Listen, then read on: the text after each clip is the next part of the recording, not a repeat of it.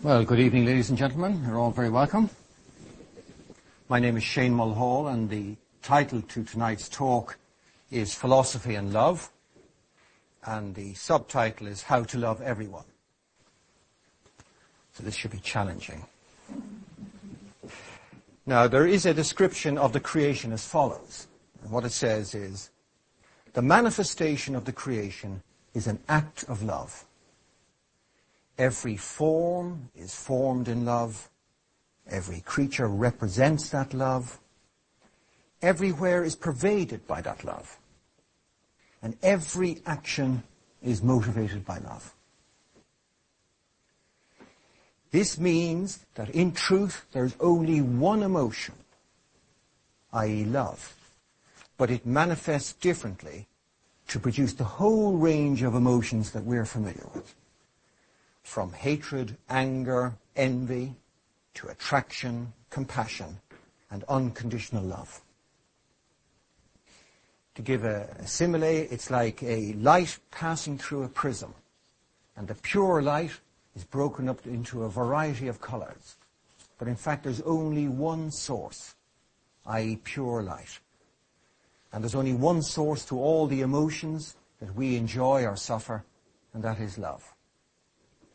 Now, what impels one person to do bad and another person to do good is exactly the same. Everybody is impelled by love, whether their actions are good or bad. When love is unlimited, then goodness is the fruit for all. And when the love is limited, then badness is the fruit.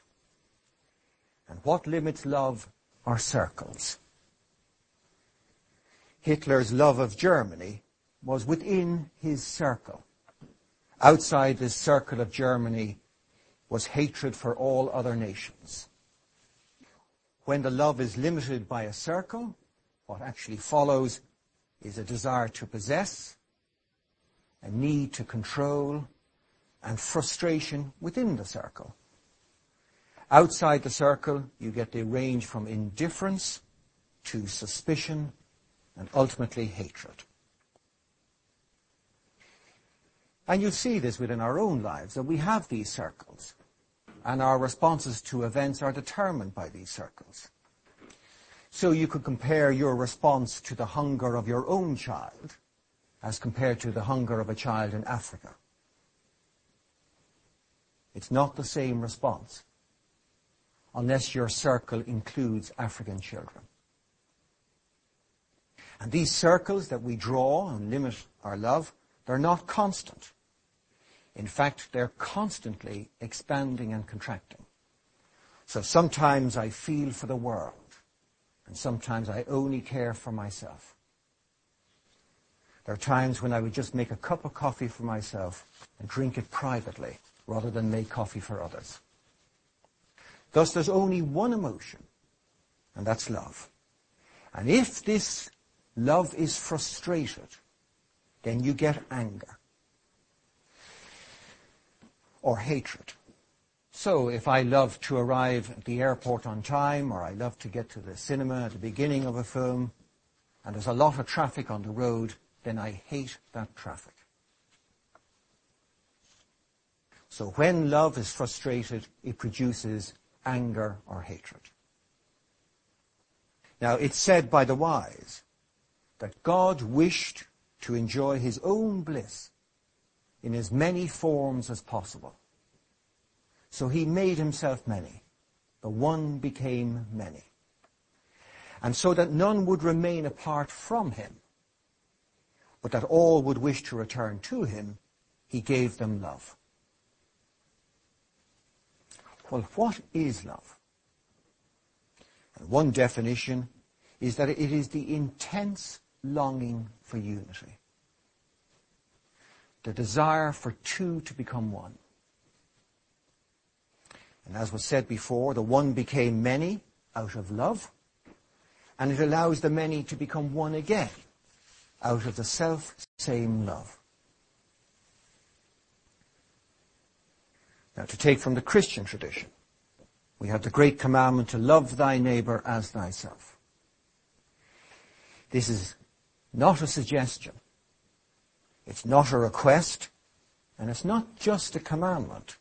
It's actually a law. It operates whether you believe in it or not.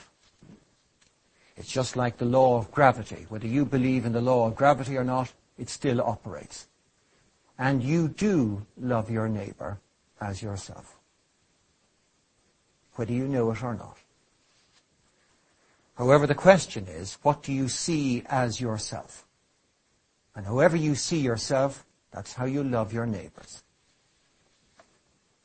So if you see yourself as fundamentally a physical body, if you think things like I'm young, or I'm old, or I'm good looking, or I'm ugly, or I'm tall, or I'm small, statements like that. If you see yourself as body, then you will love the bodies of others.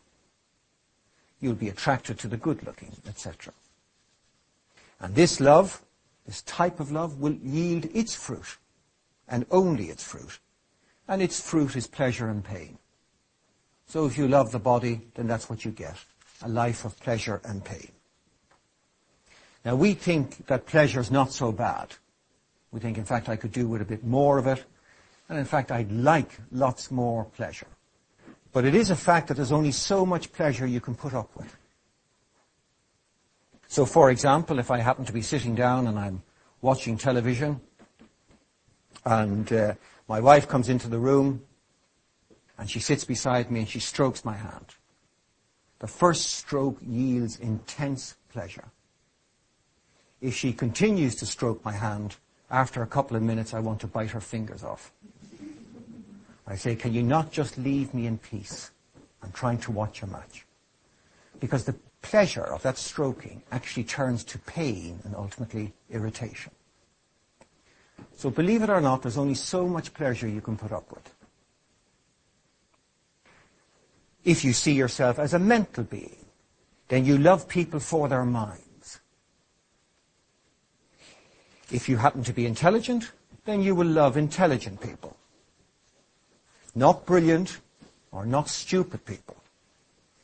You will not like stupid people because they don't understand what you're saying. And you won't like brilliant people because you don't understand what they're saying. But you will enjoy and love the company of those who are roughly as intelligent as you are. And this type of love yields its fruit. And the fruit of this type of love is a world full of likes and dislikes. What I want and what I don't want. Happiness with a small h and misery with a capital M. And because the mind is not steady, the love in this world is not steady also. What I want or love on Monday, I do not want or love on Tuesday. And when I get what I want, I tend to be disappointed because the mind has changed its mind in the meantime. So to be fulfilled, we have to love in a special way or a particular way. And that is, you need to love as your true self, which is not body or mind, but spirit. And it yields its fruit. And the fruit of this love, the love of spirit, is unconditional, constant bliss. And for there to be true love, you need to know your true self, so you can love others as your true self. And we look at that later. Now, true love has certain characteristics. And if these characteristics are not present in your love, then it's not true love. And if you happen to be here with a spouse or a partner, it's not advisable to look at them while I read this out. Because you may see how they're answering what I'm about to say. So my advice is to look straight ahead. So, now, there are only three characteristics. The first characteristic of true love is that love does not bargain. It's not for what I get in return. It's not I play squash on Tuesdays and you attend philosophy on Wednesdays. It's not I love you if you will love me. That's just swappies. That's just bargaining. Where there is true love, you love so that the other is happy, not so that you are happy. You actually love them because they're lovable, because you can't help loving them. Love is thus for its own sake. Love is its own reward. The person who loves is happy, not necessarily the person who is loved. Often you hear people saying, I just wish somebody would love me, then I would be happy. Well, somebody loving you won't make you happy, or won't necessarily make you happy. And there's a simple proof of this. If I say to the ladies in this room, I met a man today called Fred, and he loves every one of you. Do you feel any happier? You feel sort of overcome with emotion. The fact that Fred loves you leaves you completely indifferent. And if I say to all the men in the room, Mary loves you, it has exactly the same effect. Being loved does not make you happy, but loving does make you happy. Happiness lies in the giving of love. And there is no price for love, so you never charge for it. You never demand that another loves you in return, because that's the price. So that's the first characteristic. You can mark yourselves on that one. The second characteristic of true love, where there is true love, there is no fear. The reason for this is that love conquers fear. And the example that's often given is if you take, and we make it a young mother, and she's walking down the street on her own, and this great big dog bounds out of a garden and uh, attempts to attack her, well then she runs away in fear. But if the same young mother is walking down the same road the next day with her young child, and the dog leaps out to attack the child, the mother doesn't run away, but stands between the dog and the child. Because love conquers fear. Now, if there's no fear, then in that relationship, there will be no restraint. There will be no concern that if I give all, I might lose all. There will be no need to protect my heart by limiting my love, by keeping my love under control. In fact, by giving fully, I get fully. There's also no fear that the love might die. I, I love you today, but I'm worried about whether I love you in twenty years' time or not. So there's no fear that the love might die. And when there is no fear, then you get true friendship. And what is a friend? What is a true friend? Well, a true friend is someone you can tell anything to, and that you do tell everything to. Therefore, between friends, there's no private world. No private thoughts, no private hopes, no private fears, no private past, no private present or future. A friend is someone who accepts you totally, without judgment, and that is why you can tell them everything. A friend is your equal, who knows your needs without being told, who cares for you, and who is calm, peaceful, and gentle in your presence, because they are themselves when they're with you. So with true love, there is no fear, and you get real friendship. And the third characteristic is that where there is true love, there is no rival. The beloved, the one you love, embodies the very best. And that is why he or she has no rival. The beloved represents the highest ideal of the lover. And it is for this reason that it fully satisfies. because it represents the very best.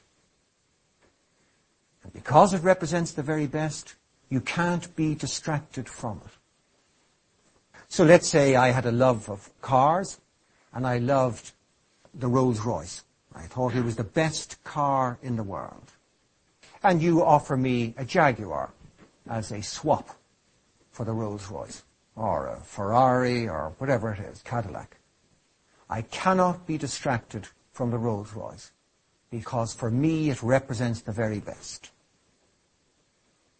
If you find that you are capable of being distracted, then it is not true love. It's also not true love when one says, I'm torn between two. And we make it a lady, she announces to you that she loves Fred and she also loves you. I love you both equally. Or even worse, I want both of you. Well, this is not true love. It's greed or excitement. But it's not true love. If you go out with someone for a meal, and they're given the menu, and they look at the menu, and they say, I would like to eat everything on the menu. You're not dining with a lover of food, you're dining with a pig. So don't have a relationship with a pig. Don't marry the pig. There is no sharing in love, because the beloved is the ideal.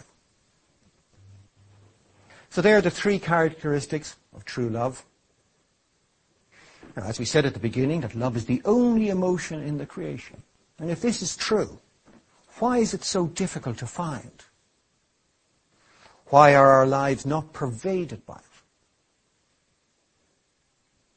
It is everywhere, and yet some travel the whole world in search of it. And the reason for this not finding true love in our lives is the false ideas about love that we hold. And there are a number of these, and I'd just like to go down through them. They're not in any particular order, but you may recognize some of them. The first false idea about love is that love has a limit. I, it's not possible to love everybody. One shouldn't expect to love everybody because it's not possible. Particularly the next door neighbor with a Rottweiler. That would be unreasonable to expect that one could love him and the dog, in fact. But the truth of the matter is you can love all, because the heart of man has no limit. It was designed to love the whole creation. The advice or guidance or law or instruction of Jesus is not impractical. It was for ordinary men and women to love all. And there's a very simple proof of this, and it's probably within the majority of our experience. Say, again, we have a young mother, and she has one child. So she gives all her love to that child. And then she becomes pregnant again and she has another child. She doesn't have to withdraw half her love from the first child in order to give it to the second child. She doesn't have to love the first child any less because there's now a second child. What actually happens totally naturally is that love expands so that the two children are loved totally. And if she was either fortunate or cursed to have quadruplets the next time, so she now has six children, there will be no strain on the love. The love will naturally expand so that six children are loved fully. If it can be for one, for two, and for six, it can be for a hundred thousand, it can be for a million, it can be for six billion, it can be for the whole creation. There is no limit on the capacity to love. So that's the first false idea about love. And the second false idea about love is that love has a beginning. And there's a tragic aspect to this belief. Because we believe that love has a beginning, we also believe it has an end. people say things like, I fell in love last winter and I fell out of love last spring. And this is simply not true. There is no beginning to love, and there's no end to it either. A lady came to me a number of years ago, and she was about to get married, and doubts arose in her mind about marrying this man. And she had this belief that love had a beginning, and therefore she was concerned about it having an end. I told her that this wasn't true, that love had no beginning and no end, and she didn't believe it. So I asked her, when did she start to love this man? If it had a beginning, it must have had a start sometime, sometime in history. So I asked her, when did you start to love this man? And she couldn't answer the question. It was July when we were meeting. I said, well, well did you love him at Easter? And she said, oh yes, I definitely loved him at Easter. And I said, well, what about Christmas? Did you also love him at Christmas? Yes, I remember now. It's a great present. Loved him dearly. I remember buying the present for him as well. There was definitely love in my heart for this man at Christmas. And I said, well, what about August, the previous August? She said, no, I, I don't think I loved him the previous August. So I said, okay, sometime between August and December the twenty-fifth, you fell in love, according to your theory. And we eventually got it down to October. October was the momentous occasion when love arose. So I said, okay, what day? What day in October? Now, at this stage, she failed to answer the question, so I'm just going to fill in these dates. So we say it's October the sixteenth. So I suggested that date to her. Let's make it October the sixteenth. You fell in love with this man. All right, what time? What time on that day? I said, let's make it six o'clock in the evening. On October the sixteenth, you fell in love with this man. And I said, are you saying to me that at five fifty-nine on October the sixteenth, you didn't love this man? That one minute previously, you didn't love this man. And what she admitted was that at six o'clock on October the sixteenth, she realized that she loved the man. She woke up to the love that was there. Not that it started, but she realized that she did actually love him. And this is what happens. You wake up to the existence of love, or you fall asleep to it. You don't start loving, and you don't stop loving. You can deny that there is love. You can forego it. You can disconnect from it. But it's still there. It never ends. And it never increases, and it never decreases. But it can appear to increase or decrease. But it's like if you move towards a light, it appears to get brighter. And if you move away from the light, it appears to get duller. But the light itself is not changing at all. Love is immutable, unchanging, and eternal. So that's the second idea. The third false idea about love is that you need two to love. People sometimes say this, there's nobody in my life, so there's no love in my life. But you don't need two to love. To try to love others without loving yourself first is impossible. The capacity to love others is determined by your capacity to love yourself. If you do truly love yourself, then you will love everybody. And this is why you often find with young children that they have a natural love for everybody. And the reason why is because they love themselves. They even love themselves at a physical level. You often see children examining themselves in the mirror. And they like the look. You can tell by their faces that they like the look of themselves in the mirror as they twiddle their hair and make faces and everything like that. Now, when you look in the mirror, do you like what you see? In fact, do you love what you see? I'll admit I don't if you admit you don't. You tend to look in the mirror, and love doesn't arise. You think it's just so unfair.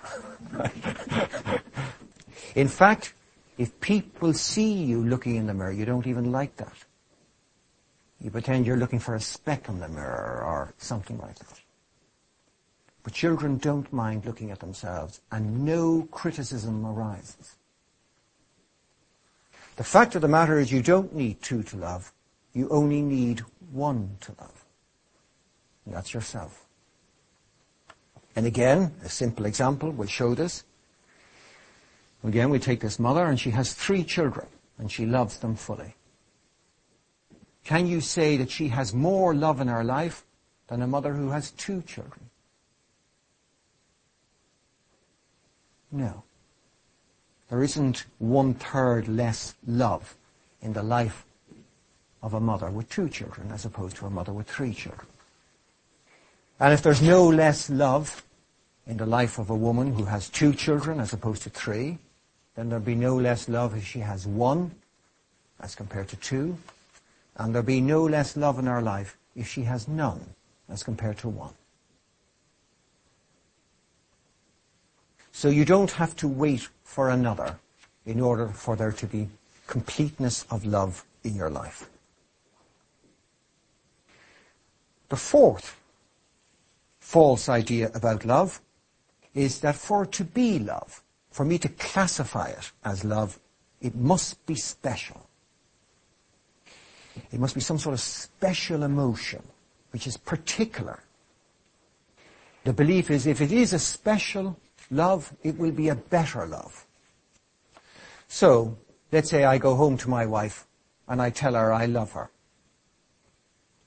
And on the basis that she loves me, I think this will please her greatly. So she will glow inwardly and slightly outwardly as I declare my love for her. And then if I say to her, but I love all other women equally. I say that from a distance because that's a very, uh, that's a dangerous statement. Now I've told her I love her, but I love all other w- women equally. Now we have a maniac on our hands. Why? Because she wants to be loved specially. You might remember, either with your own children or in your own childhood, going up to your father and mother and you say, do you love me, make it, Daddy? Do you love me, Daddy? And Daddy would say yes. And you got a bit older and you say, do you love me a bit more than you love my brother and sister? You wanted it to be a special love.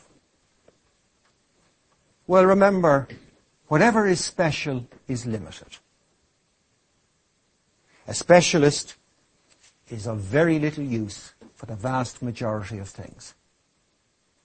And special love is limited love. True love is not special, but universal. In fact, the love of wife, the love of daughter, the love of mo- mother, the love of woman or man, take all the male counterparts, are not different at all. So if I say I love my wife, and I love my daughter, and I love my mother, it's exactly the same love I'm talking about. There aren't different loves. There's not a particular type of love for wife, and a particular type of love for mother.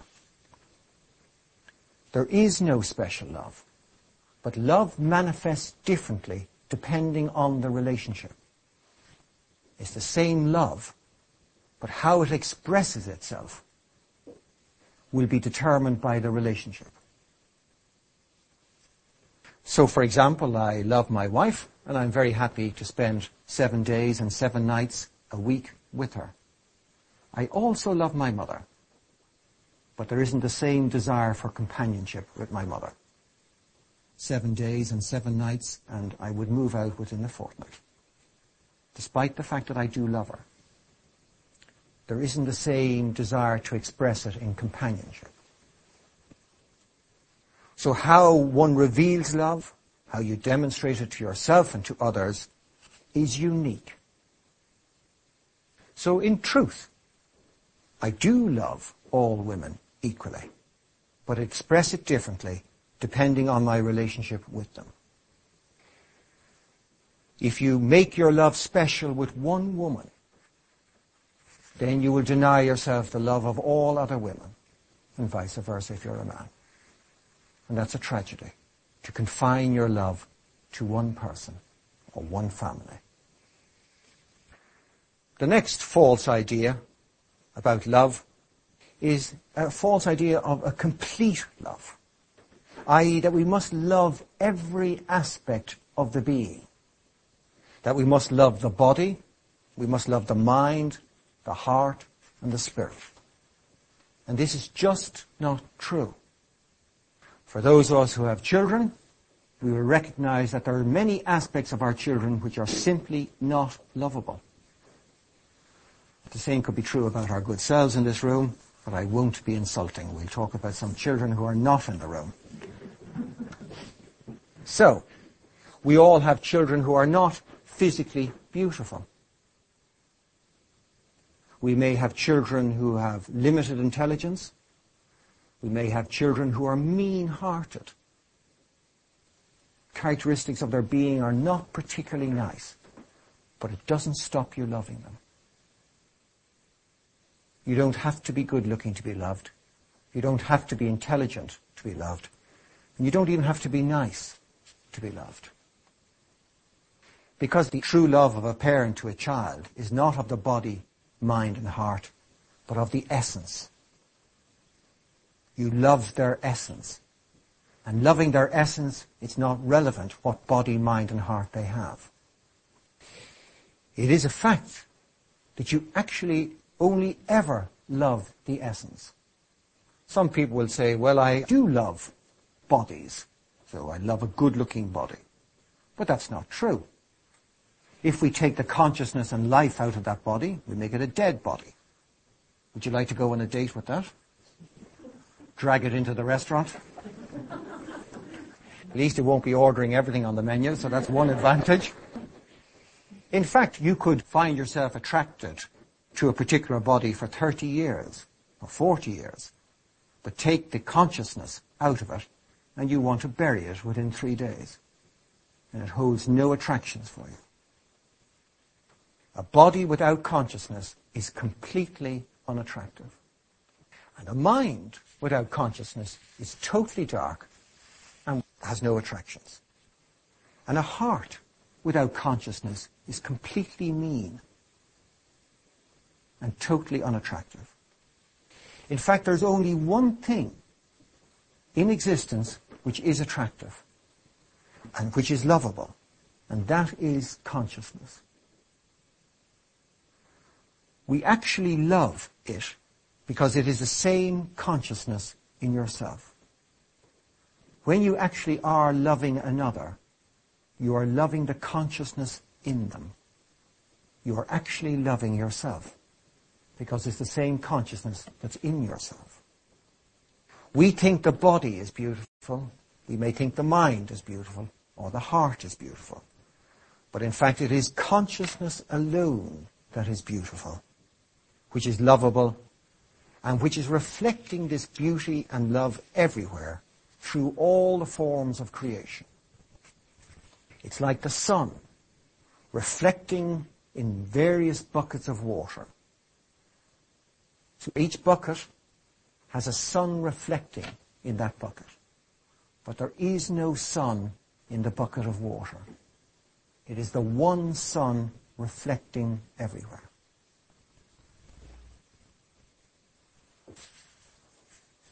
The next idea, false idea about love, is that like becomes love. So people sometimes think, if I hang around long enough in this relationship, it'll eventually turn into love. So sometimes you ask people about that. They tell you that they've met a new person, and we make it a man meeting a woman, and you meet him on the Monday and you say, how did it go? And he says, fine, I think I like her.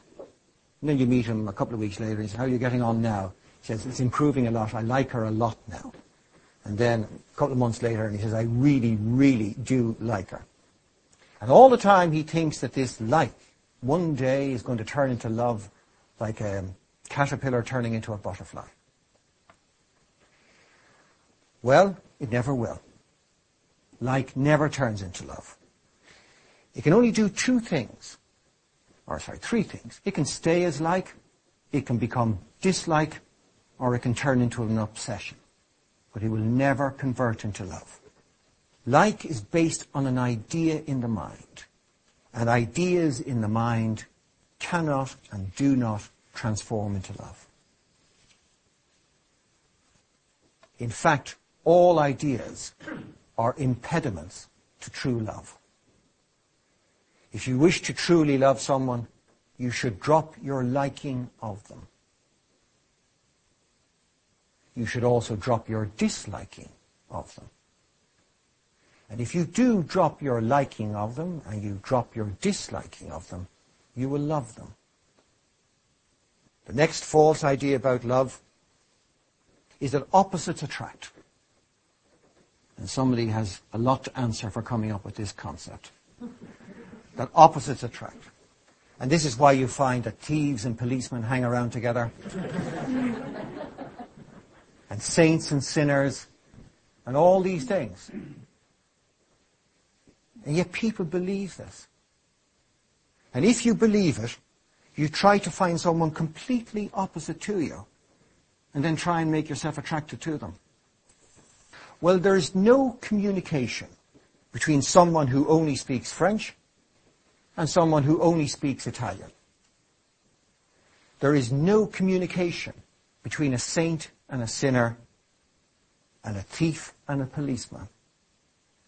And where there is no communication, there is no unity. And where there's no unity, there's no love. There's no unity between opposites. So, you look for yourself in another, not your opposite. And the last false idea about love is that love weakens you. So if I believe I have a vulnerable nature, I'm a sort of a sensitive sort of guy, then I'm easily hurt. And because I'm easily hurt, I have to protect my heart. If I give all, I might lose all. So I'm not willing to love someone fully. But if you remember what you were like as a child, I'm sure this is either in your life, you did it, or your children have done it to you. Sometimes you can come home in the evening, and a child will come running up to you, wrap its arms around you, and say, I love you, scrillions. It's not thinking to itself, I better control this. I could get exploited by declaring unconditional love to my mother and father. When a child declares its love unconditionally, it's not seeking to protect, it's seeking to declare. And the reason it declares it is because it has a strong heart. It has no fear. And only the strong or the brave can love. And the strong cannot be exploited. So love only strengthens you. It never weakens you. If you contain your love to protect your heart, you will have a weak heart. And a weak heart will be ever exploited. Love is food for the heart. So you feed your heart by having unconditional love. And a well-fed heart will be a strong heart. Now there are some impediments to true love, which again tend to remove true love from our lives. And the first of these is a shopping list. Everybody has a shopping list when it comes to love. And this is our collection of ideas about who we would be willing to love. And people have to measure up to this predetermined list, or else we refuse to love them. So they might have to be charming, witty, good-looking, intelligent, insanely rich, all of these things. And if they match up to that, well, we love them. Or else they might have to be nice, capable of listening, all of that sort of stuff. And then we say, oh, I'm willing to love them. Every one of us has a list. And we don't like to discuss this list with anybody because it's full of greed, prejudice, bias, and limitation. And whenever anybody is introduced to us, up comes the shopping list, about six inches to the left of their head. So the person is introduced and up comes the shopping list. And as they start to talk to you, you begin to tick off the little list. Yes, yes, no, no, no, goodbye. And on to the next person in the party and see if we can get ten little ticks in a row. Everybody is doing it to you every time you're introduced to them. They're ticking you off as to whether you're lovable or not. Most of us fail most of the time. In fact, the vast majority of humanity is rejected with this shopping list. You know, again, when you were a child, you didn't have this shopping list.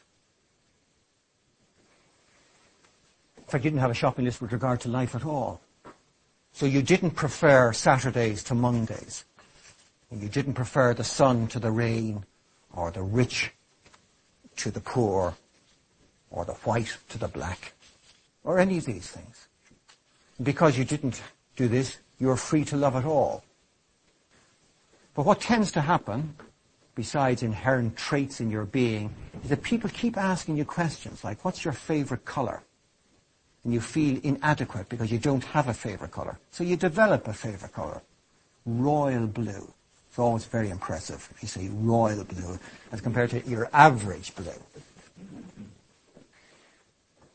So you develop blue as your color. And you might become a weekend person, which means you're miserable for five days every week. You might even become a sunny weekend person, which means twice a year you're reasonably happy. By the time you're sixteen, you have a fully developed list. You no longer like young people because they talk about childish things. You don't like old people because they're always going on about the past. You don't like country people because they're far too slow. You don't like city people because they're far too quick. You don't like loud people because they never give you a chance to talk. And you don't like quiet people because you've nothing to say whenever you're with them. And with this list, you're now down to about three people in the whole world that you could possibly love. And the tragedy is they have their own list and they don't love you.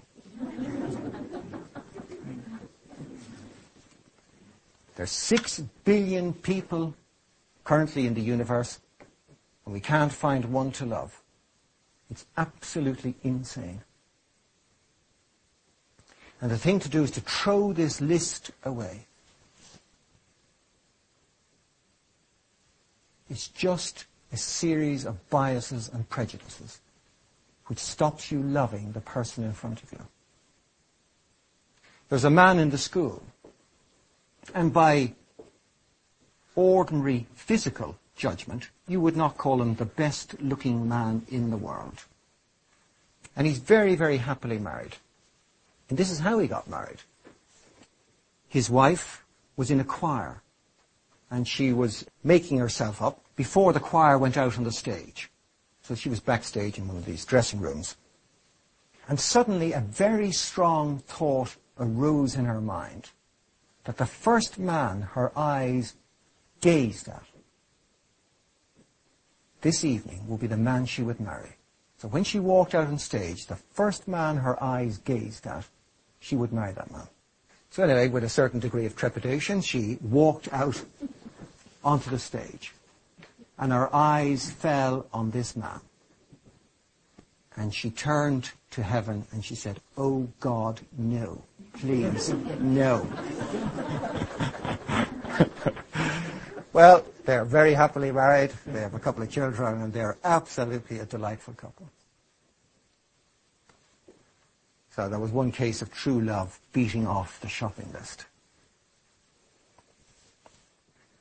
The second impediment to true love are desires. You love the beloved, not the possession of the beloved.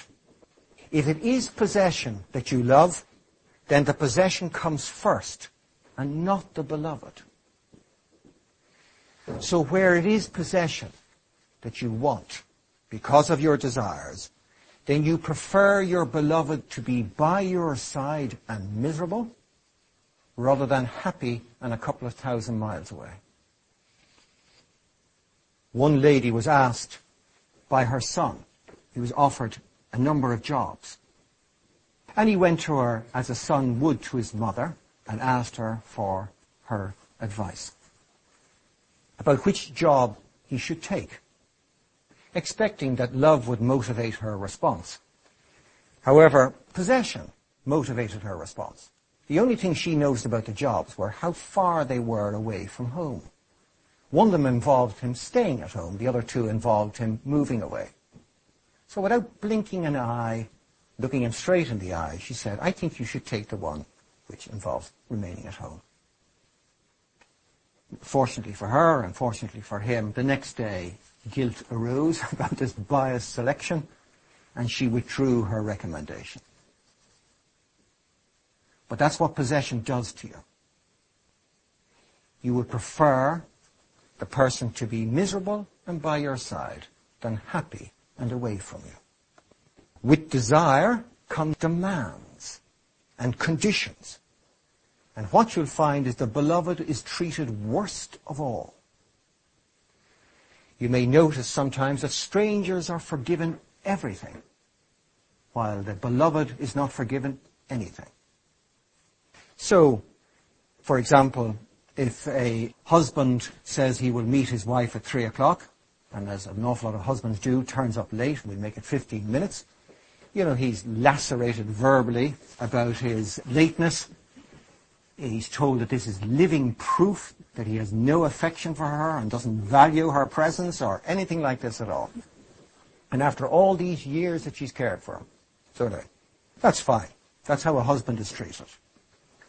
However, if it's a minor acquaintance, and they say they meet you at three o'clock and they turn up at three fifteen, you say, no problem, I enjoy just sitting here watching the people go by. In fact, I enjoy waiting. A family is often a complex web of demands, of serious, serious, tight demands, without an ounce of love in them. So we tend to be very broad-minded with regard to other children and their behaviour, but our own children, it's completely different. I don't know if you saw the film Billy Elliot. The son, from a very working-class background, wants to and does become a ballet dancer. The father is a miner. This is incomprehensible to him, that a son of his could want to become a ballet dancer. And it's a superb story as the father struggles with his true love, and yet this demand that his son take on a particular career. I mean, I've been to ballet, and I think ballet is wonderful. But over my dead body will my son become a ballet dancer. But I think if other people take it up, it's a very fine occupation. A lot of discipline, all those wonderful things. Brings joy to many people, but not for the Mulhalls of this world. Why do we often love the company of strangers? Complete strangers. And the reason why is they make no demands of us. We don't have to perform in any way. So sometimes we meet somebody on a train and they just start to talk to us. And for hours we talk to them and we tell them everything about ourselves, things we've never told anybody. We are just simply ourselves with nothing to protect, nothing to possess. So desires are the second great impediment to true love. The third impediment to true love is filling our heart with possessions. The heart is always full. Always full. If it's twenty percent full of love, then it will be eighty percent full of possessions. If it's sixty percent full of love, it'll be forty percent full of possessions. But possessions possess you. They do not set you free. And no human being enjoys being bound. If you possess a car and in fact it ultimately possesses you, then when it's going well, you're happy. And when it breaks down, you're miserable. In fact, you can become so identified with your car that when it breaks down, you go into the office, you say, I broke down this morning. You don't even differentiate between the car and yourself. If it is possession and not love, then you will enjoy its company and you will grieve its absence. And this is controversial, but absolutely true, that love does not cause grief. Only possession does. When there is possession, you will enjoy its company and you will grieve its absence. When there is love, you will not grieve the absence. Possessions are a burden to the heart. And when you've no possessions, you've nothing to worry about. This is why nobody worries in deep sleep, because you've surrendered all your possessions. Love lightens the heart and it feeds the heart. And possessions darken the heart and poison the heart and make it difficult for it to express its love. The next impediment to true love are preferences. Preferences actually destroy love. We don't have a marker by any chance, do we? So, it's a very simple diagram. And we make this plus ten at the top of the diagram, and we make it minus nine at the bottom. And the plus ten represents absolute love, and the minus nine represents hatred to the maximum degree possible for us. It's a whole other discussion as to why we can't have minus ten, but we just leave that for the time being. And again, we'll take the life of a child, and we make it very, very simple. There are only two days in the week, and they're Monday and Saturday. And because the child loves them both and loves them equally, they're both at the level of ten in the child's life. Now, so we have this child and it loves Monday and it loves Saturday. But now the child is going to develop a preference for Saturday. So the question is, how does a child develop a preference for Saturday when it loves both Monday and Saturday at the absolute maximum? It cannot develop a preference for Saturday by increasing its love for Saturday, because ten is the maximum. How it does it is by withdrawing its love for Monday. And so we make Monday like this. So by withdrawing its love from Monday, the child now has a preference for Saturday. But having a preference for Saturday, it pays a colossal price, because it now loses its absolute love for Saturday, but only prefers it to Monday. And this is how we all start off, and this is how we end up.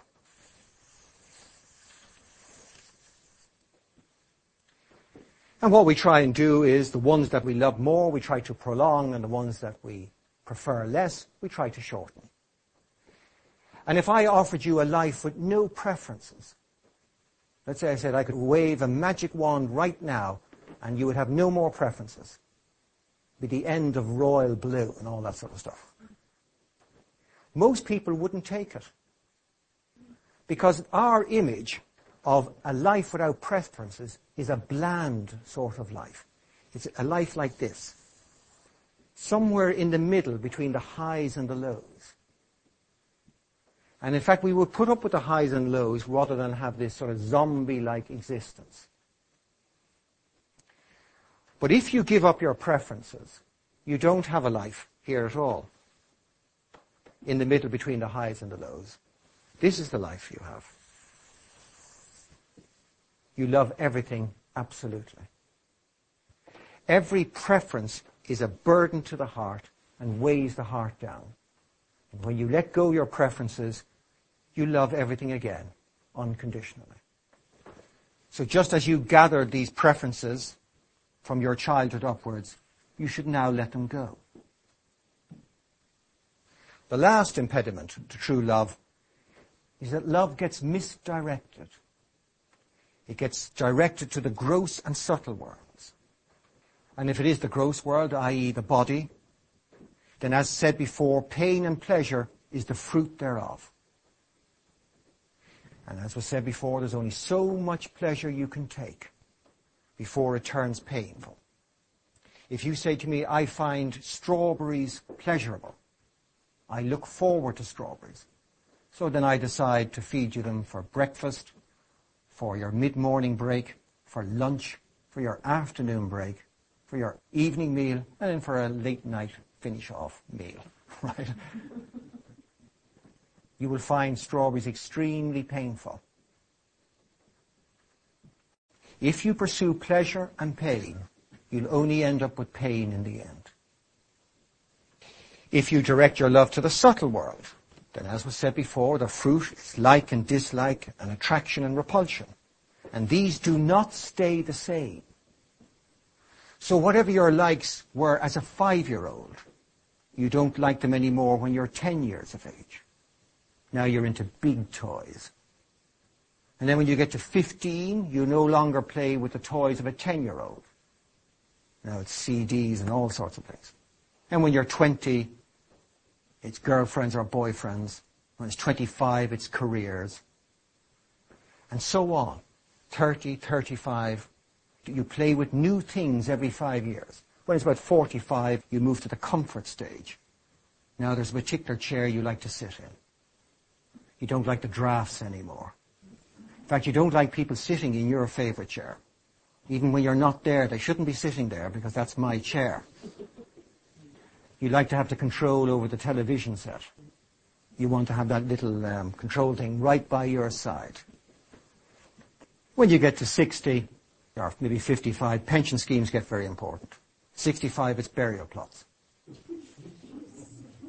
Should I go for the two plot or the three plot? Well, these are all toys we play with. When you're five, you absolutely believe your toys will give you happiness. And if anybody tries to take them away, you hate them. At ten, you don't mind if your mother gives them to the poor. Because now you've got the real toys. You were just mistaken when you were five. Now I know. I'm grown up now. And of course, when I'm fifteen, I'm grown up now. When I'm twenty, I'm definitely grown up now. And this goes on all the time. We keep on thinking we're grown up. Well, if you marry when you're twenty-five, and you marry a twenty-five-year-old toy, you mightn't want to play with it anymore when you're forty. You might want to play with a fifteen-year-old toy or a forty-year-old toy, but you may not want to play with a twenty-five-year-old toy that you used to play with. Because the subtle world always changes. And if your love is in the subtle world, well, you cannot expect to love for very long. And people then say things like, he or she has changed. Or even worse, they haven't and I have. So they're the impediments to true love. So how are we going to love all? And this is very simple and very practical.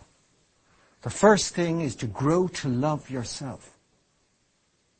You cannot love others until you love yourself. And when you stop loving yourself, you become lonely.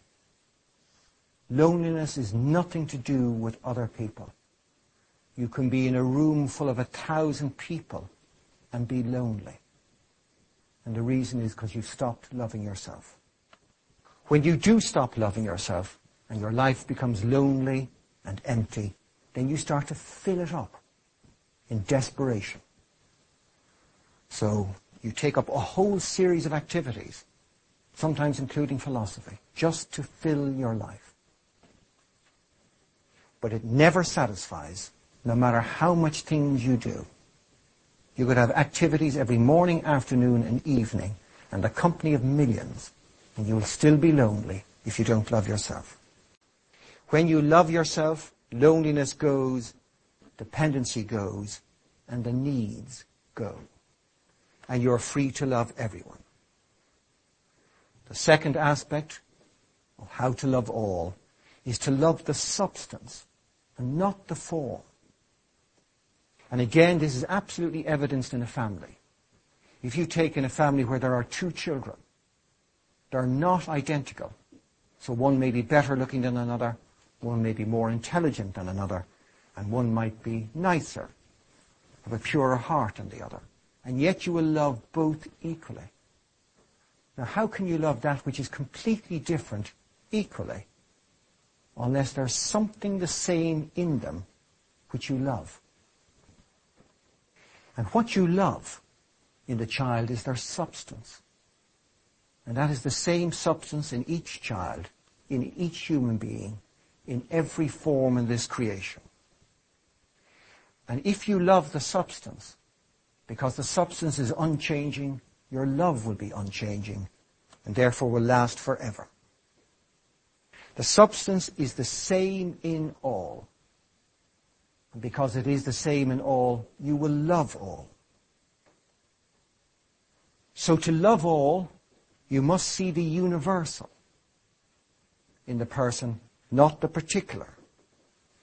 It is much, much easier to love somebody's humanity than it is to love their individual personality, their individual nationality, their particular age, their particular intelligence, their particular career or success. But it is very easy to love their humanity, because it is more universal. There is a quotation from the Upanishads to bring this to an end. It says, "None, O beloved, loves the husband for the husband's sake, but it is for the sake of the self who is in the husband that the husband is loved. None, O beloved, loves the wife for the wife's sake, but it is for the sake of the self who is in the wife that the wife is loved." In fact, we don't love husbands and we don't love wives. We love the self within the husband and the self within the wife. Love leads to unity, and unity is only found in that which is the same.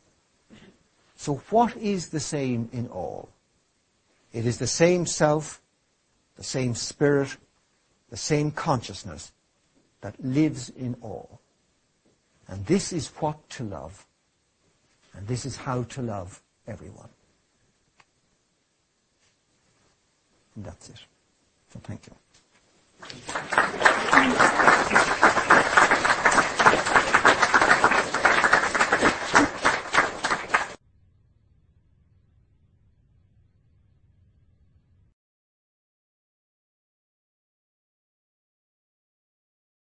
Well, what questions would you like to ask? I'd just like to ask you um, with regard to children.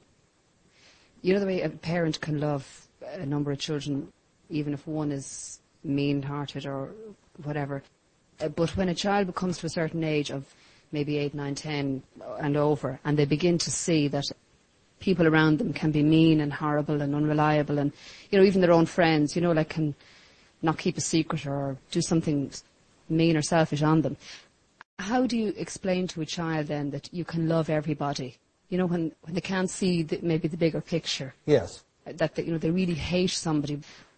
I've often said to, you know, one of my children, well, you don't have to like what the person does, but you can still love them. But I don't know whether it really, do you know the way it sinks in? No, um, absolutely. Well, at, at a young age, there's only two possibilities. You can comfort the child, or you can give it a reasonable explanation. It doesn't mean that it will be able to make use of that reasonable explanation.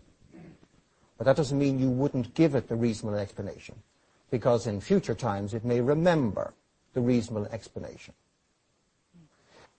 And if you wish to give a reasonable explanation where apparent injustice or hurt comes, what you would say to the child is that the appropriate response to, now you wouldn't say it in these words, I'm just saying them in these words to you, the appropriate response to ignorance is compassion.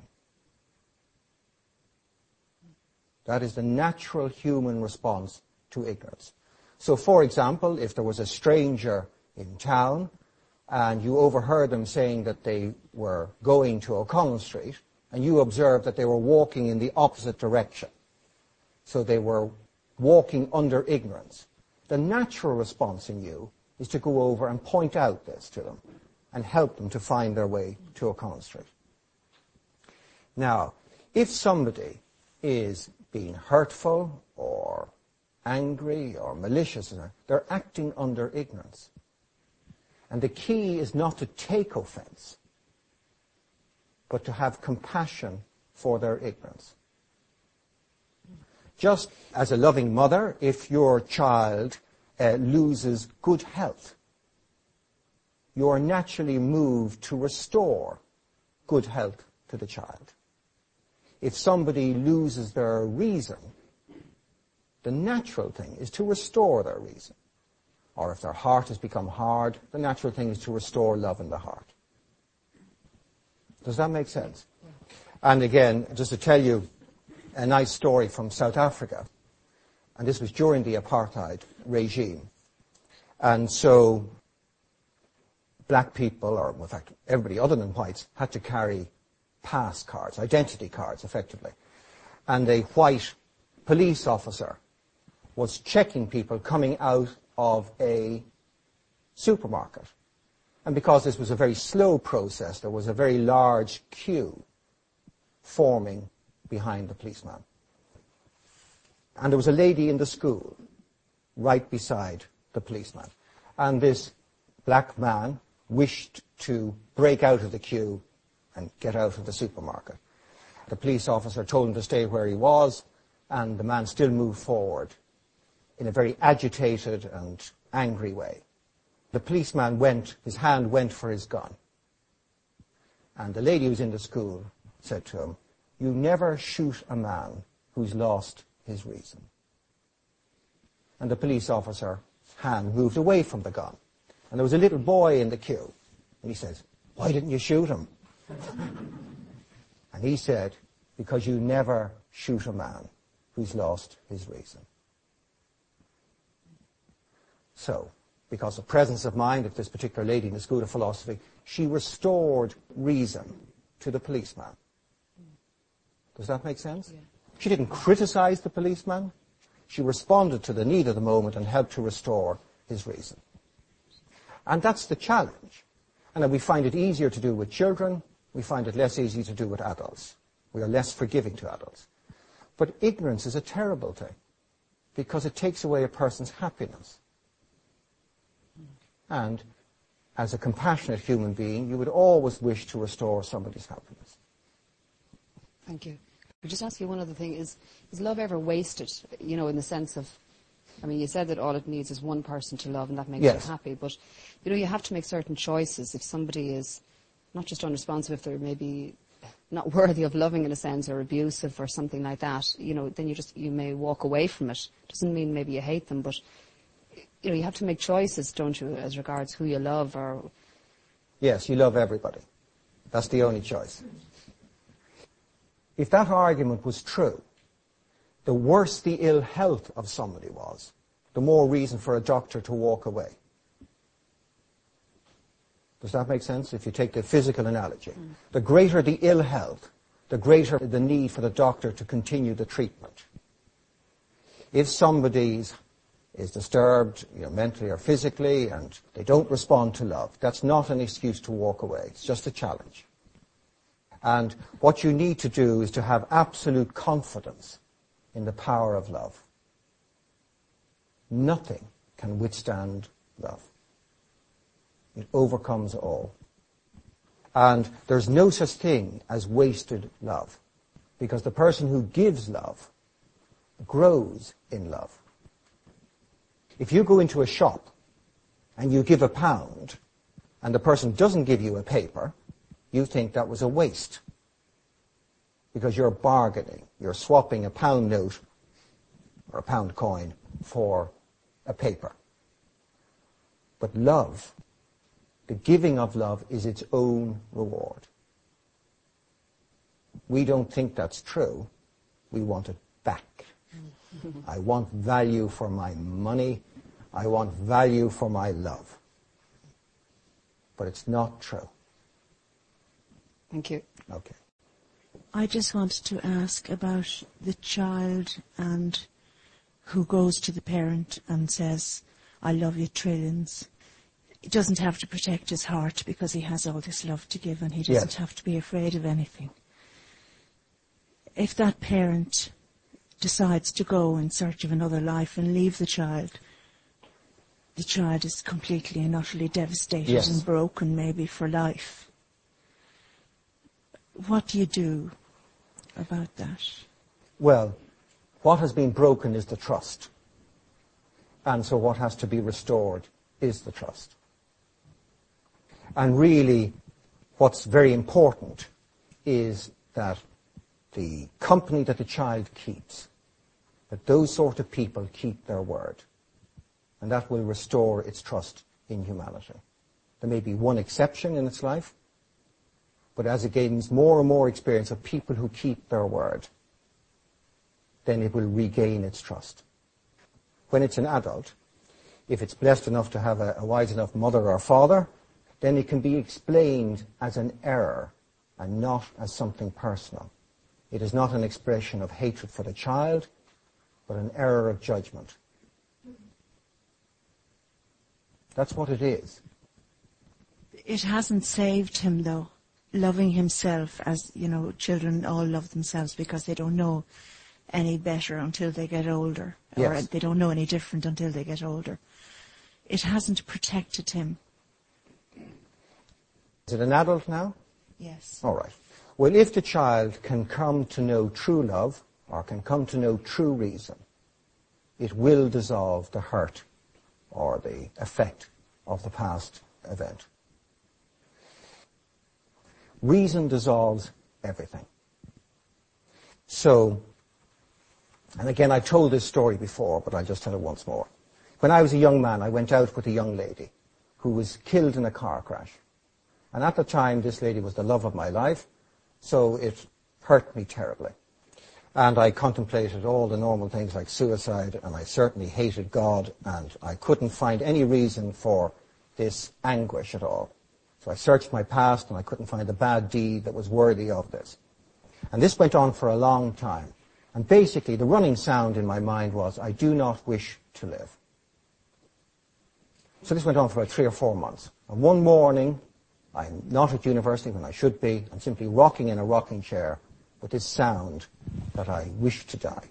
And I'd had some breakfast that morning.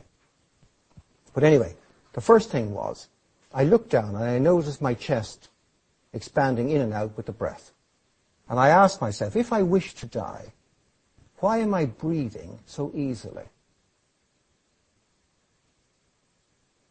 And then the head just turned to the left for some reason, and I saw on the kitchen table an empty bowl from which I'd been eating, and there was three cereals. And in the empty bowl were the remains of the cereal that I had eaten. And it was my favorite cereal of the three. And I asked the question, if I hate life so much, why did I pick my favorite cereal? And it became obvious to me that I loved to live. And that moment, the grief dissolved and never came back. So that's reason dissolving. The other thing is that love can dissolve. And how you dissolve hurt is with forgiveness. And an adult can understand this better anyway, that we often think he or she doesn't deserve forgiving. Therefore, I won't forgive them. But if you don't forgive, you carry the burden. So if you forgive, there are two beneficiaries, the one who did the wrongdoing and the one who's been hurt. So the key is forgiveness. You have to forgive. If you want to go free of a past event which is hurtful, you have to forgive. Now, it takes tremendous strength to do that, but it is the way to freedom. And what one needs is to have confidence that there is a law in this creation, that good acts bear good results, and bad acts bear bad results. And if somebody has committed a bad act, there is a, a future bad fruit to be paid for. So one is sorry for their future. Does that, does that make sense? Yes. Can one as an adult learn to love oneself? Absolutely.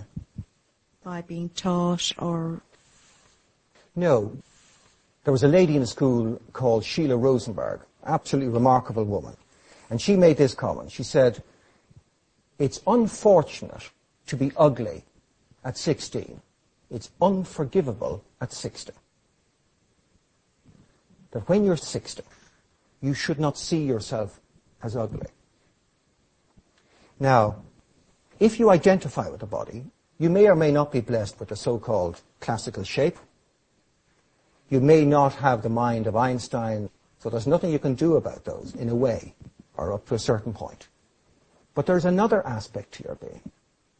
There is the spirit in man, and that is pure, perfect, and complete. And the real key is to find your essence.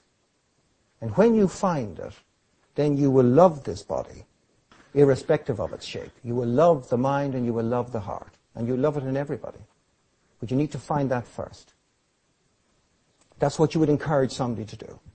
And how can you find the spirit? Well, there are two ways of finding the spirit. One is the heart has to be purified to a certain amount. And the other thing is the mind has to become still. It has to stop moving all the time, stop being agitated. And when it does become still, you suddenly become aware of that which is always in presence. I don't know if you've ever sometimes looked across a sky and you see a bird flying through the sky. And sometimes you become aware it's actually flying in stillness. Do you recognize that? You actually know it's moving in stillness. Well, these sounds are taking place in silence. When you look at the page of a book, or let's just take this page here. So if you take that page, it's about ninety-five percent white. The writing takes up a very small proportion of the whole page, but it's only the bit we see. We miss the underlying substratum, the whiteness. When there's activity, we miss the stillness. When there's sound, we miss the silence. So if the heart can become a bit purer, like absence of greed and malice and these sort of things, and if the mind can become a bit stiller, you become aware of this underlying substratum, which is pure, perfect, and complete. So that's what I would recommend to that young man or woman. Thank you. Okay. Anybody else? Through your lecture, you painted a very idealistic picture of love. And, you know, it seems almost impossible to reach. And just as I look out, like in the audience here this evening, it's maybe ninety-five percent female, I wondered where all the males were. Yes. Because it seems a very hard task to do. And, you know, most of us are probably in relationships. And yet, there's ninety-five percent, as I said, female. Yes. So I'm just wondering... Can it, is it possible sort of for, for women to do it on their own? Or is it, you know, can you reach these high goals without sort of your partner in life? Yes, you can, but it's obviously made much easier if the partner joins you. It's like if you have a car and it breaks down, it's much more difficult to push it yourself. If there's two people there, normally, well, you know, if it's not a serious mechanical fault, it is possible to, to push start it. So yes, it is an advantage, but anybody can reach the goal on their own. Man, and I mean the human being, is complete. But it would be made easier if people could do this as a unit. There is a tendency in the male to be lazy. I can see you recognize that tendency. And they're slow to ignite, right? Whereas the lady, with this very natural connection with the emotional center, is much quicker to respond. So there are certain things where the lady has to move first. She's just naturally quicker. And one of them is in terms of love. In the philosophy school, we have these residential weekends, and people come to a place called Townley Hall to study philosophy for a weekend. And if the topic is about love, and there's some statement with which the students work with, the ladies go off working immediately. The men want to look up dictionaries to to get to get explanations for the words. And they dissect it, and they analyze, and they separate it. If you have a, a general meeting on a Saturday, the ladies all tell you what they've discovered about, let's say, true love. The men are still arguing about what it means. And on, on Sunday, the men are beginning to just catch up a little bit again. So, I, in some areas, the response of the lady is much, much quicker. And therefore, she should respond more quickly. But the men do catch up after a while. You just have to be forgiving to them, that's all.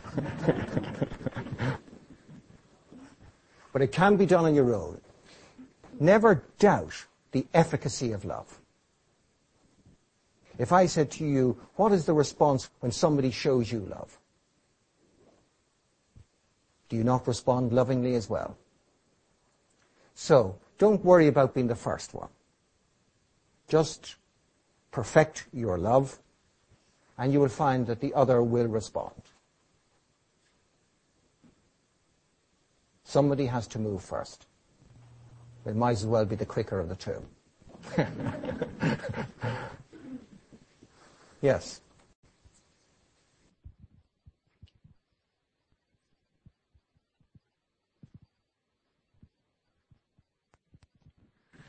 I'm just wondering, in view of the fact that you think love is the only emotion really in the end of the day, and yes, that women are quicker to come to love, would you not think that the world would be a better place if more women were in authority in the world?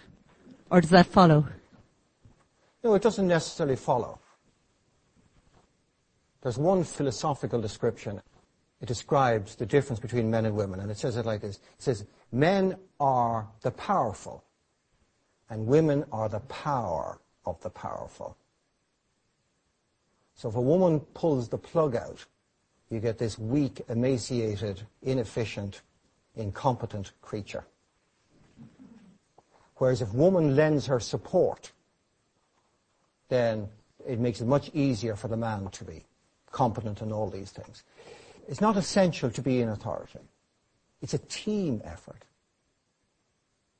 Humanity was divided between man and woman, not to separate them.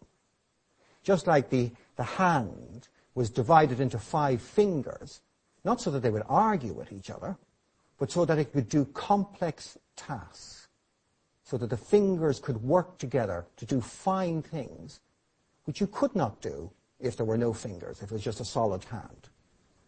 So, the real key is not whether women are in authority or men in authority, but are they working as a unit? That's the key. Well, the analogy that I often use is if you take rallycross. If I asked you to name, or asked this audience to name, a world-famous rallycross driver, some people in the audience would be able to name them. But if I asked you to name the map reader, I think people would have extreme difficulty coming up with any map reader.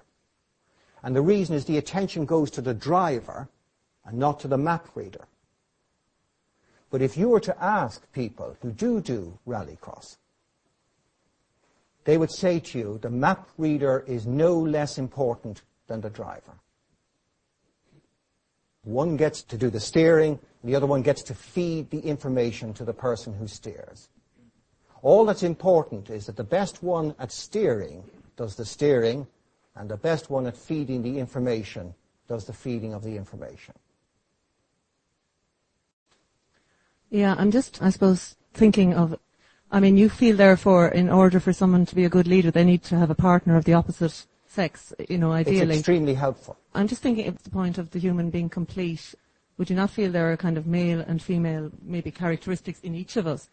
It's just a question of balance and a question of society and no, absolutely. Nurture and, na- you know, all of that. So, yeah, I'm just teasing it out. The male and the female characteristics are in both sexes. But it takes greatness to do it on your own. Because if you take the ordinary male-female situation, the male and female complement each other. They have complementary talents so that the two achieve a perfect unity. Now, if you want to achieve a perfect unity on your own, then you need to be great. Otherwise, a partner is of immense help to you. So you would feel people like, say, Mother Teresa or Nelson Mandela, who were great on their own, Absolutely. you know, largely were great. And, Absolutely. Yeah, they had great. They're the exceptions.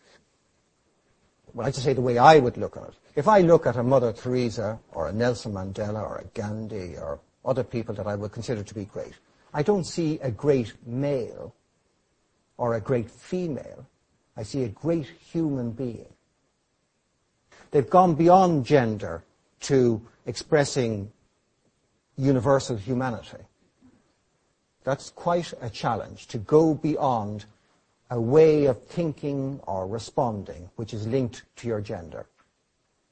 Well, I agree with you. I mean, I didn't mean to be antagonistic at all in the question. Oh. I mean, I just feel with the world being in such a state of aggression that I sometimes think more of a balance with yes. female input would be more important. It's just uh, well, I think it's, uh, the way I would look on it is that the world is in great need of more love, and it's in great need of more reason. And whoever supplies it will do a great service to to the world. Thank you. Okay. Yes. Anybody else? If I understood uh, correctly, you mentioned loneliness being um, an absence of love for self. And I just wondered if you could explain that a little bit more, please. Yes, well, I don't know whether you've ever had this experience yourself, but you can be in a room with a hundred people and feel lonely. So how do you explain that? And they could all be fantastic people. There could be Mother Teresa, Gandhi, and the lot. Right? And they're in the room, and yet you feel lonely.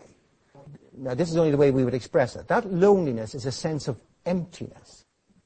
That's what loneliness is. It's an inner emptiness.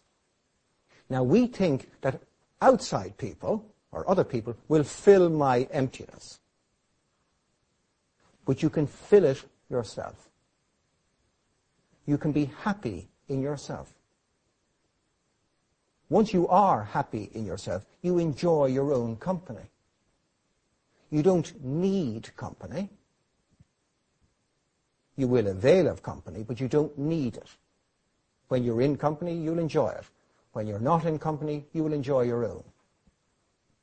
But you might be in your own company a lot and miss companionship and therefore feel lonely, but you might still be comfortable with yourself when you are on your own. Once you are satisfied in yourself, you don't need another. Once you are one hundred percent satisfied with this, then there is no need or dependency on another. A lot of our relationships are based on need. A much higher form of relationship is if the relationship is based on fulfilling the need of another, that is making the other happy rather than being in the relationship so that they can make you happy, which is why most of us are in relationships. But the real key to relationship is to be happy in yourself and then to share that happiness with others so that they may be happy. I don't know if that helps. Yeah. But watch for that. If there is loneliness, or you know people who are lonely, they either do two things. They withdraw into themselves, or else they're in a gymnasium five nights a week and they're taking up every fad known to the human being, trying to fill that emptiness from outside. The real key is fill it from within, that is a love for yourself, or love of yourself. So, yes, anybody else? Just in terms of what you were saying about having your list by which you evaluate people, if you're one of these people that evaluated people in terms of these criteria, you know, in relationships, and if you want to drop that list now uh, from what you were saying earlier on, how do you evaluate anyone then? If you love everyone the same, how do you break it down to one particular person? This only applies to the ignorant, which is all of us. What you do is you make it easy on yourself. So you have a particular nature, and I have a particular nature, and everybody has a particular nature. And some natures are naturally harmonious, and some of them are not. So you take within the animal kingdom, if you put a dog and a cat, you know, an adult dog and an adult cat in the same vicinity, one chases the other, not out of love, right, but with a desire of extinction of the other. That's their nature. You will find if you're of a particular nature, there will be people whom you find it very easy to love, and there will be others that it is a great challenge. So make it easy on yourself. Pick those that you find it easy to. Then you can save all that energy for other work. So that's the way you do it. But let me say this. For the wise man or somebody like Jesus or something like that, this doesn't apply at all. Doesn't apply at all. There's no preference. This is what the Pharisees found very difficult to understand, that he was hanging around with publicans and tax collectors and ordinary people, and not the good people, like the Pharisees, those who knew the Scriptures. It's evidenced again and again and again in the Bible. You take the story of the adulteress, where the lady was caught in the act of adultery. And under Judaic law in those times, you were stoned to death. So that was the justice of the people in those times. And as you know, the lady was brought before Jesus, and uh, they asked, "Shall we stone her?" He said, "Let those who uh, are without sin cast the first stone." And they all walked away. The oldest first, because they had more sins. so, so they walked away until there was nobody left. And then he asked, "Had anybody condemned thee?" And she said, "No, Lord." And he said, "Well, neither do I. Go and sin no more." And it's the most incredible demonstration of unconditional love. Because he didn't condemn her, and yet he gave her a direction. He wasn't saying you're innocent, because he said go and sin no more, so she was guilty. But he said, "Neither do I. Go and sin no more." So for people, now this is speculation on my part, but I think it's evidenced by the words.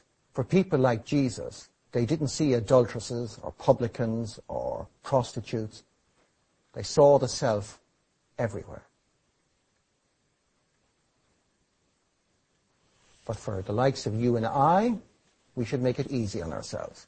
And you will find it's very good to look at your own nature and to know your own nature. Because what you should seek for yourself is that which complements your own nature. And I just say this is in business terms now, but I used to work as an accountant. And despite the rigorous training of accounting, there is very little discipline here when it comes to accounting. So I don't like writing up books, and I certainly don't like keeping my own books. And in order to ensure an absence of chaos for my own accountancy practice, I employed this bookkeeper lady who would spend a night searching for a missing penny. She is so disciplined. Now, the business is no longer there, but she was my complement. It was a perfect match for the business enterprise, because her talents and skills, and a combination of mine, made a, a good unit, a good whole, with which business could be done and money could be made. That's the key. So it's very important to know your own nature. And we're not too good at that, at self-observation. So, yes, anybody else?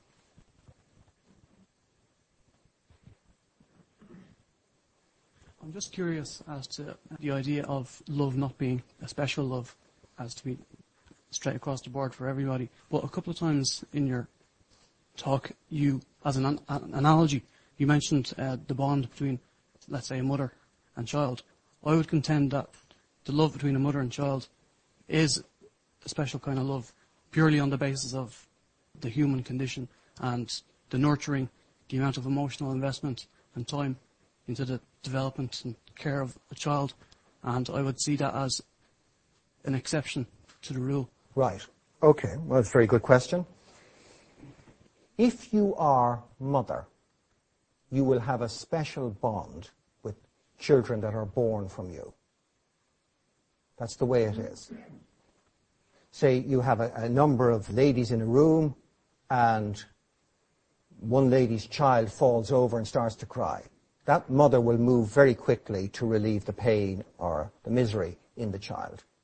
And that's absolutely natural. But that is the bond between two roles. It's between mother, which is a role, and a child. There's no such person as a mother. It's not a person, it's a role. You know, if that woman is out in a bar that night swallowing Budweiser, she's a drinker, not a mother. There's no mother in the bar. There's just a drinker of Budweiser. And what you'll find is, during the day, we pick up and put down numerous roles. So, one moment, the role is of driver, and then I hate pedestrians, and I love my fellow drivers. And then, five minutes later, I'm a pedestrian, and I hate drivers, and I love all my fellow pedestrians. No matter what I am, I hate all bicyclists, all the time. So you pick up and put down hundreds of roles every day, and every one of those roles has a special affection for that which gives it existence. So the child gives the mother existence. The husband gives wife existence. If you kill the husband, you've also killed the wife. You've got a widow now. Does that make sense? You can't have a wife without a husband. So there are these special bonds between the roles, but this is not love. Love is from self to self, from essence to essence, not from role to role. And what is important for the human being, you don't deny motherhood or fatherhood or any of these things at all, but it's necessary to go beyond it. There's a much bigger picture where there's true love. Because with that bond, unfortunately, comes grief, or the potentiality of grief. So that if the child lives, you're happy, and if it dies, you grieve. That's what happens to a mother. But a human being can transcend all of that, go beyond all of that, and never grieve, and yet be a magnificent mother, fully satisfy the child's needs, but have no bondage. That's the possibility. I'd like to ask the question that, what is the difference between to love somebody and to be in love? Do you need to be in love first before you can actually love somebody? Essentially, what is the difference between the two? Yes. I've heard people using these phrases before. Now, personally, I don't really understand what differentiation they have in their minds. If you love somebody, you are in love. When you use the, the phrases, do you mean two different things? Yes, I think in love means to fall in love, first of all. You need to do that before you can ultimately love somebody. I feel there are, there is a difference between the two. All right, well, let's say I'm in love. I've, I've now fallen, I've descended, and I'm in love. And are you saying there would be some time gap before I could then say I love someone? I'm saying I believe it's a prere- prerequisite to love somebody, that you must have that feeling beforehand. Really? Or I'm kind of, maybe I'm asking that question. Do yes. You? Well, now, maybe there is a difference. I can never pick up the difference in my mind when people use these phrases. And I cannot perceive a difference between being in love and loving someone. I don't see them as sequential or, in fact, different. but I may not be hearing what people are actually saying when they say well, in love. Sometimes people say when they're in love, they're on cloud nine and they're yes. on fantastic oh, humor. Oh, that sort of thing. Oh, yes, yes. Emotional and they really feel that this... Well, it's like they really feel this is the person for them, yes. and they have that feeling, and ultimately that beco- that stops after a while, and they get on with exactly. it. And they, and they li- but I'm just wondering... All right, I understand now. It's just that I'm so cold-hearted I didn't understand in the beginning. All right, that feeling of being in love is not love. It's just a feeling. Mister McLaren, the man who founded the school, used to call it emotional indigestion. That's why I used the phrase. He actually said that love is cool. Passion, or that sort of intensity, it's an excitement. That's all it is. And it's like a fire. If you stoke up a fire, all that happens is it burns out more quickly. And that sort of in-love experience that you speak about does die out. But it, you wouldn't call it love. At least, sorry, I wouldn't call it love. I once asked the most senior group in Dublin of men. There's a men's group, and they, you know, they're in the school about thirty years now, this stage, and there's about twelve of them in the group. So I asked them, say we take a week or two before they married their wives. In fact, eleven out of the twelve are married. And I said, do you remember that feeling that you had for your wife? And so they all cast their minds back to twenty-five or thirty years, and they remembered the feeling. And I said, was it that feeling which led you to marry your wife? And they said, yes. I said, is there any trace of that feeling today? They said, no. Right. They didn't have to answer this, because I would know a lot of the wives as well. These are very good marriages. I think you would happily say there is love between both parties. What happens is that this in love, this emotional indigestion, is what gets a lot of us down the aisle. But it's nothing to do with love. And for some people, what actually happens is that that fire dies out and is not replaced by love. And so the marriage dies out. Does that make sense? It's best just to love. You don't need that emotional indigestion.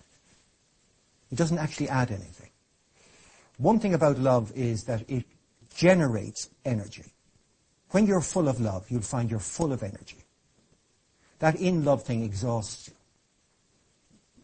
That's what it does. It, it burns up energy. It actually burns up the energy. That's why it dies out. It's very exciting. Yes. So is Formula One racing.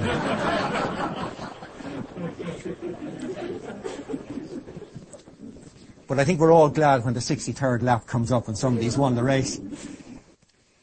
That really just is at the level of feelings. And in a way, it has a tragic aspect to it, because it is so intense and so all-consuming that one takes it to be love. But if you're not fortunate enough for the true love to arise, you're left with nothing. You've got nothing then. The fire is burnt out. Whereas the other one lasts forever. There are two things which every human being has which they cannot use up. You know, you fairy stories, and there's a goose that lays golden eggs, and no matter how many eggs it is, there's always more golden eggs, or there's a magic something or, or other, and whatever you take out of it, there's more in the jar, or something like that. Well, in fact, you have two magic jars in every human being. And one of them is love, and the other is wisdom. And if you give away your love, you grow in love. Let's say you had a hundred pounds, and you give me ten pounds. Well, the laws of mathematics demand that you only have ninety pounds left. There's no way around that. However, say you gave me love, or somebody love, you will actually end up with more love. The more you give it, the more you'll have. And it's exactly the same with wisdom. The more wisdom you give away to others, the more you will grow in wisdom. And what is said philosophically about this, that love and wisdom are the two godly or divine aspects in man. They're both limitless. That's why he can love limitlessly or have limitless wisdom. But the other, I'm afraid, is, as you say, good fun and all that sort of stuff, but has nothing to do with love. And sometimes you find people querying whether they love somebody because this is absent. You know, they don't find this sort of emotional rush, whatever. The buzz is not there. And they think, I've stopped loving the person. That's not true. It's not true at all. It's nothing to do with it. True love is a very quiet thing. Very, very quiet. When you truly love someone, silence is just beautiful. To be in the company of somebody you love, the silence is as glorious as the conversation. When there is that emotional indigestion, you can't shut up. So I would really encourage people not to look for that. It is so misleading. It's such a pity. There's an awful lot more love there in our lives than we acknowledge. But we won't call it love because it doesn't have that hundred-piece orchestra playing in the background. Which is a pity. Does that answer it? Maybe one last question. A happy, loving question. Do the majority of couples not grow from liking to loving, as opposed to loving to start with? That's how they may experience it, and that's maybe how they remember it, but it's not what actually happens. So they may describe it like that. They may describe, well, I, I liked her at the start, or I even didn't like her at the start, and then after a while I did like her a bit, and then a lot, and then I fell in love. But the love is always there. It's like, say, if you can imagine a light bulb, and it's got seven veils over it. So there's a certain amount of light shining from the light bulb, but because of these seven veils, only a, a certain amount of it comes through the seven veils. And you remove one of the veils. And you say, ah, the light is getting brighter. But of course it's not. If you looked in under the, the veils, you'd see the light is unchanging. And as you remove each veil, it gets brighter and brighter and brighter. And when the seven veils are gone, it is shining with its full intensity. What often happens for us in relationships is that which covers the love is uncovered or discovered as the relationship matures. But the love was always there. Always there. If there are no covers, the love is instantaneous. You can look across a room and be in love. You don't have to wait prerequisite times or date X number of dates or have X number of evening meals or whatever. Is that not a general love for everybody? There is only general love. There is nothing special about love. The greatest examples of love are always general love. You take the love of Christ for humanity. He didn't prefer the so-called good people or the religious people to the sinners and the poor. It was true love, without any conditions. We have this desire for a special love, because that special love produces this intensity. But limitless love, which doesn't overcome your being, is the best love. It has a, a warmth to it that never goes, rather than an intensity which burns itself out. You see, what often happens is a man will say, I really love my children. And forgetting whatever that does to those particular children, what it means is that he treats all other children as less than his own. Now that's actually a crime. The law won't allow you, the ordinary law of this land will not allow you to treat one human being as less than another. In law. Everybody's entitled to full justice, to freedom under the law and all these things. The law won't recognize it. All the religions won't recognize it. They say all men are equal. Love thy neighbor as thyself. Whatever religion you wish to take, it says all are equal. And it actually is an injustice to prefer one to another. You would scream injustice if this is the way you were treated. Let's say you've got, uh, we make it an ingrown toenail or something tragic like that, and you find yourself in the uh, casualty department, and a rich man has, sorry, richer than your good self, I shouldn't be presumptuous. A man richer than yourself comes in with an ingrown toenail, eh? And again, you'll forgive me, a very good-looking young lady also comes in with an ingrown toenail, and a younger person than yourself comes in with an ingrown toenail. And the surgeon says, well, I want to treat the rich, the young, and whatever, the exceptionally good-looking first. You would say that's insane. I'm equal. I have a human body as well. I was here first. I wish to be treated first, which is would be equality. So we wish to be treated as equal, yet we don't treat anybody else as equal. And when you can enjoy that general love, you'll find you enjoy everything without limit. And I've given this analogy before, but if I said to you, would you like to have more love in your lives? Anybody overdosing on love would like to cut back on it a bit. Are we all sort of interested in at least a little bit more love in our lives? I think normally all the hands go up and people say, I'd like more love in my life. So we'll make, a, a man comes to me, and uh, we make him a Kerry man, and he says that he only enjoys so much love in his life, and he'd like to enjoy more. And he comes to me for advice. And I ask him, well, when do you find that there is this love? And he says, well, when I'm in Kerry, I find that there's love in my heart. And I'm, when I'm with Kerry people, I'm so natural with them that love arises. And when the Kerry team wins, there's a bit of this excited love and all of that sort of stuff, right? And he says, I'd love to love more. So I say to him, all right, well, I tell you what I want you to do. I want you to become a Munster man. So off you go. So he becomes a Munster man, and he rings me after a week. He says, fantastic. There are six counties. I can wander around six counties. I feel at home. I love everybody in the six counties. I enjoy various teams winning. I can even enjoy Cork beating Kerry now. And then he says, however, I'd like there to be more love in my life. I said, why don't you become an Irishman? So now he does that, and he finds there's either four million or five and a half million people that he loves in twenty-six counties or thirty-two counties. And he feels at home no matter where he goes on the island. And then he says to me, well, I'd like to love more. And I said, why don't you become a European? So he begins to enjoy the Lions tour now, and if France wins the World Cup, he feels good because they're a European team. And there's about three hundred million people that he feels at home with, and he loves them. Of course, he wants more, so I tell him to become a man. Just become a man, which is what he was at the very beginning. I could have made it quick for him, but being from Kerry, we had to take it step by step.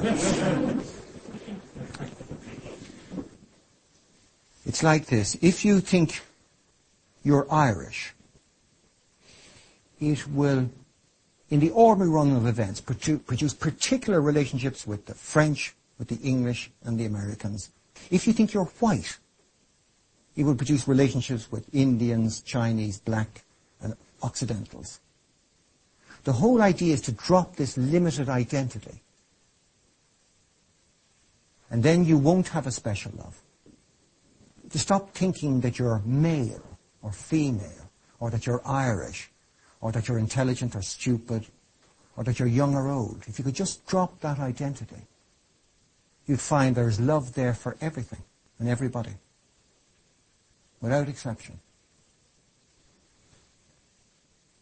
And you'd never, ever, ever go back to that special love again. So, that's the possibility. Thank you, and good night.